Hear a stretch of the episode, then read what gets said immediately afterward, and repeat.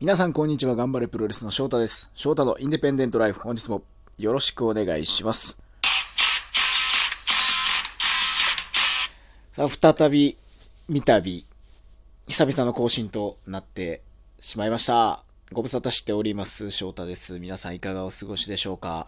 あ今日はね、もう思っちゃったんだからしょうがないということで、まあ、ざれ言というか、皆さんには聞き流していただきたいんですけども、まあ、今日ちょうど、まあ、ニュースで出てまして、そのイベントの規制の緩和っていうのがこう、ニュースで出てまして、えっ、と、入場者数を今まで上限が1万人だったのを、まあ、50%にするということが、まあ、ニュースになってましたね。例えば、もうプロ野球のクライマックスシリーズから、それが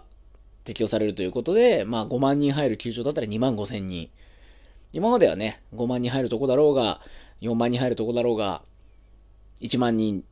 上限っていう、1万人か50%の多い方かなが適用されてたんですけど、まあ50%まで入れていいよということになってまして、で、まあそのニュースと合わせて、あの、まあやってたんですけど、あの、同じように出てたんですけど、これは、この緊急事態宣言が明ける前からイベントの規制に関しては、国とか都のホームページとか見るともう書かれてるんですけど、完成を伴わない場合は100%入れていいっていう風にもなってるんですよ。いや、クラシックコンサートだったりとか、完成を発することのないイベントであれば100%観客を入れていいという風になっていて、で、この前、ちらっとニュースで僕、夕方のニュースかなんかで見たんですけど、映画の試写会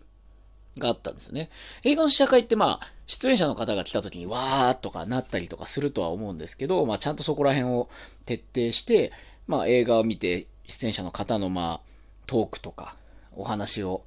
聞くっていうだけなので、映画館パッと映った時に100%入ってるんですよ、映画館に。びっしりと。完成を伴わないものなんで、完成を伴うイベントに関しては50%の収容人数で行うことっていうのがもう、これ結構前から、これなんですよ。ってことは、実質こう国とか都は、完成を出すこと自体は規制してないっていうことなんですよね。いや、もちろんこれが、この完成を上げることが、まあやっぱその、感染リスク的に悪いことだというのはもちろんそれは分かっていますし、リスクがあるのかなという気もするので、一概に、じゃあいいじゃないかというふうにはもちろん言えないんですけど、よちょっと正直もうこれの状況が1年半ぐらい続いていて、このまま行くと、僕、いや、これはもう本当僕の個人的な意見なんですけど、プロレスというジャンルは本当に厳しくなっちゃうなというのをすごく感じるんですよね。なんかエンターテイメントとしてもうちょっと成立してないんじゃないかっていうような、いや、それはもう皆さんね、聞いてる方の感覚もあるし、レスラーそれぞれ感じてるものもあると思うんですけど、あくまで僕の主観として、ちょっともうエンターテイメントとしてどうなんだろうというのがすごくあって、やはりお客さんが、まあ、その、ルー、まあ、関西上げることが正解じゃない。静かに見たい。僕だってそんなにわわ騒ぎながら見るタイプじゃないんで、まあ、静かに見たい人は静かに見ればいいし、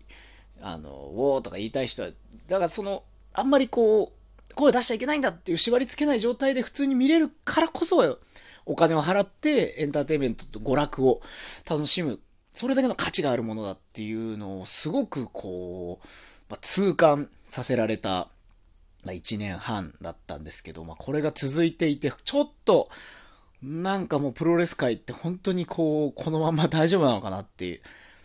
たまに心配になってしまいまして、まあもちろん海外がね、それが正しいとは思わないんですけど、アメリカとか、で、WWE のサウジアラビア大会もまあ満員に入れてて、歓声は基本的に OK なんですよ。マスクしてる人は、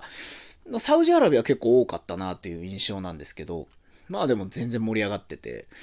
あの、歓声上げていいんですけど、だからその、国とか、との基準で言うと、収容人数を50%にしているのであれば、完成を、完成を上げるためには収容人数を50%にすることという指針が出てるんですよ。それでも、いろんなライブ、プロレスだけじゃないですよね。プロレスだけじゃなくて、あらゆるライブが、まあ、完成を、まあ、規制しているっていうのが現状であるわけだ。まあ、これはね、あのー、もちろんリスクがある行為なんで、やはり声を出すっていうことはリスクがある行為なんで、なるべくリスクを減らしたい。もちろん、間違ってないと思います。はい。間違ってないと思います。で、それプラス、国の補助金とかのね、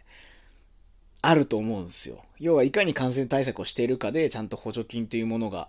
出たりもするので、これは各、多分ね、会場とかだと思うんですけどね。今でもやっぱり会場で感染を上げてはいけないって規制してるところはやっぱりあるので、これね、あの、都内だけじゃなくて、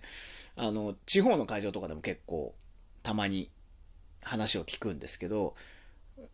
まあやっぱりそういう感染対策をバッチリしていながら運営するということがまあルールなんで、まあ、それで取れる対策は全部取るっていうことで、まあ、感染を上げないようにっていう、まあ、すごくわかるというか、全然正しいことをしてるとは思う思うんですけど、ただ現状、現状というかその規制の緩和がちょっとずつ始まって、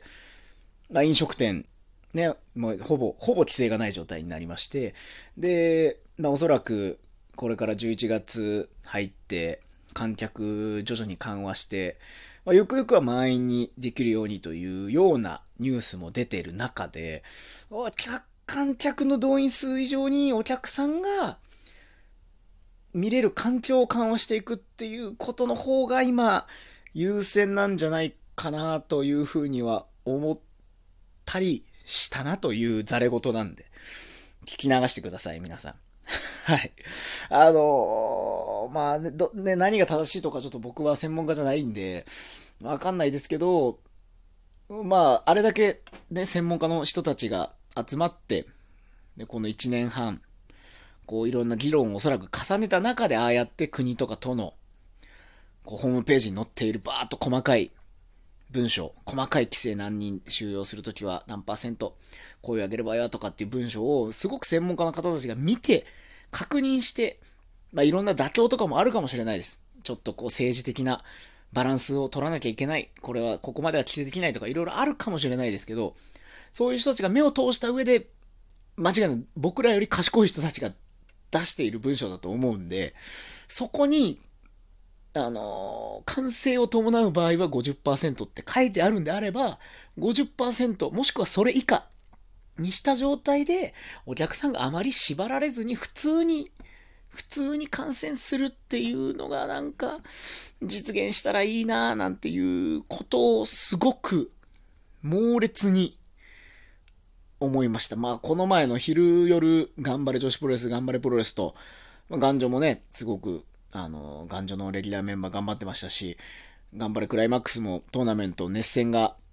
続いていった中静かだったし、天竜プロジェクトも、あの、すごく、こう、熱の入った試合が続いていたにもかかわらずお客さんの声っていうのは、まあ、出せないわけですよね。それを見ていてすごく歯がゆいのと、まあ、ニュースを見て、っていうのと、実際こう、国や都から出されている規制に関しての文章を読む限りは、じゃあ規制されてない。まあその会場と団体側の判断っていうことなんで、あの、そこをちょっと思い切ってシフトしなきゃいけない段階に来てるんじゃないかなと、批判を覚悟で、批判を覚悟で、そうしなきゃちょっとエンターテイメント界は本当に衰退しちゃうんじゃないかなっていうことを思ったんで、聞き流していただけたらなと。最後は無責任っていうことなんですけど、聞き流してほしいなと思っております。まあまあ本当にこれがね、僕が今今日喋って、じゃあ1週間経ちました、10日経ちました、2週間経ちましたで、まあ状況は、ま横ばいなのか、もっとこう改善していくのかわからないですけど、良くなってきているんで、これぐらいはいいんじゃないですかと。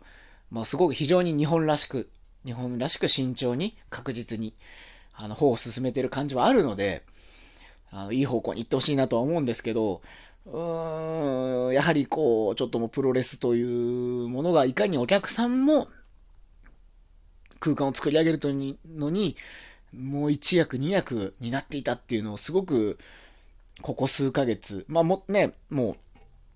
うこの感染のない状態っていうので試合するたびに思ってたんですけど、この数週間かな数ヶ月じゃなくて、数週間猛烈に痛感しているので、ちょっとそのあたりのルールの回、なんかこう、うーん、ちょっとシフトするなら今しかないんじゃないかなっていうような感覚を持ちました。あくまで個人的な意見ですので、あのー、まあ、こんな意見の人もいるなというふうに思っていただければなと思っております。まあでも、ね、あの、普通にジム行った帰りとか、試合の帰りに晩ご飯が食べれるっていう世の中っていうだけで、私は幸せです。はい。十分幸せを噛み締めております。ここまで来れたのはね、みんなが頑張ったからなんで、ね、今はみんなお互いを褒め合いましょう。えー、という 今回こんな感じで、翔太のインデペンデントライフでは、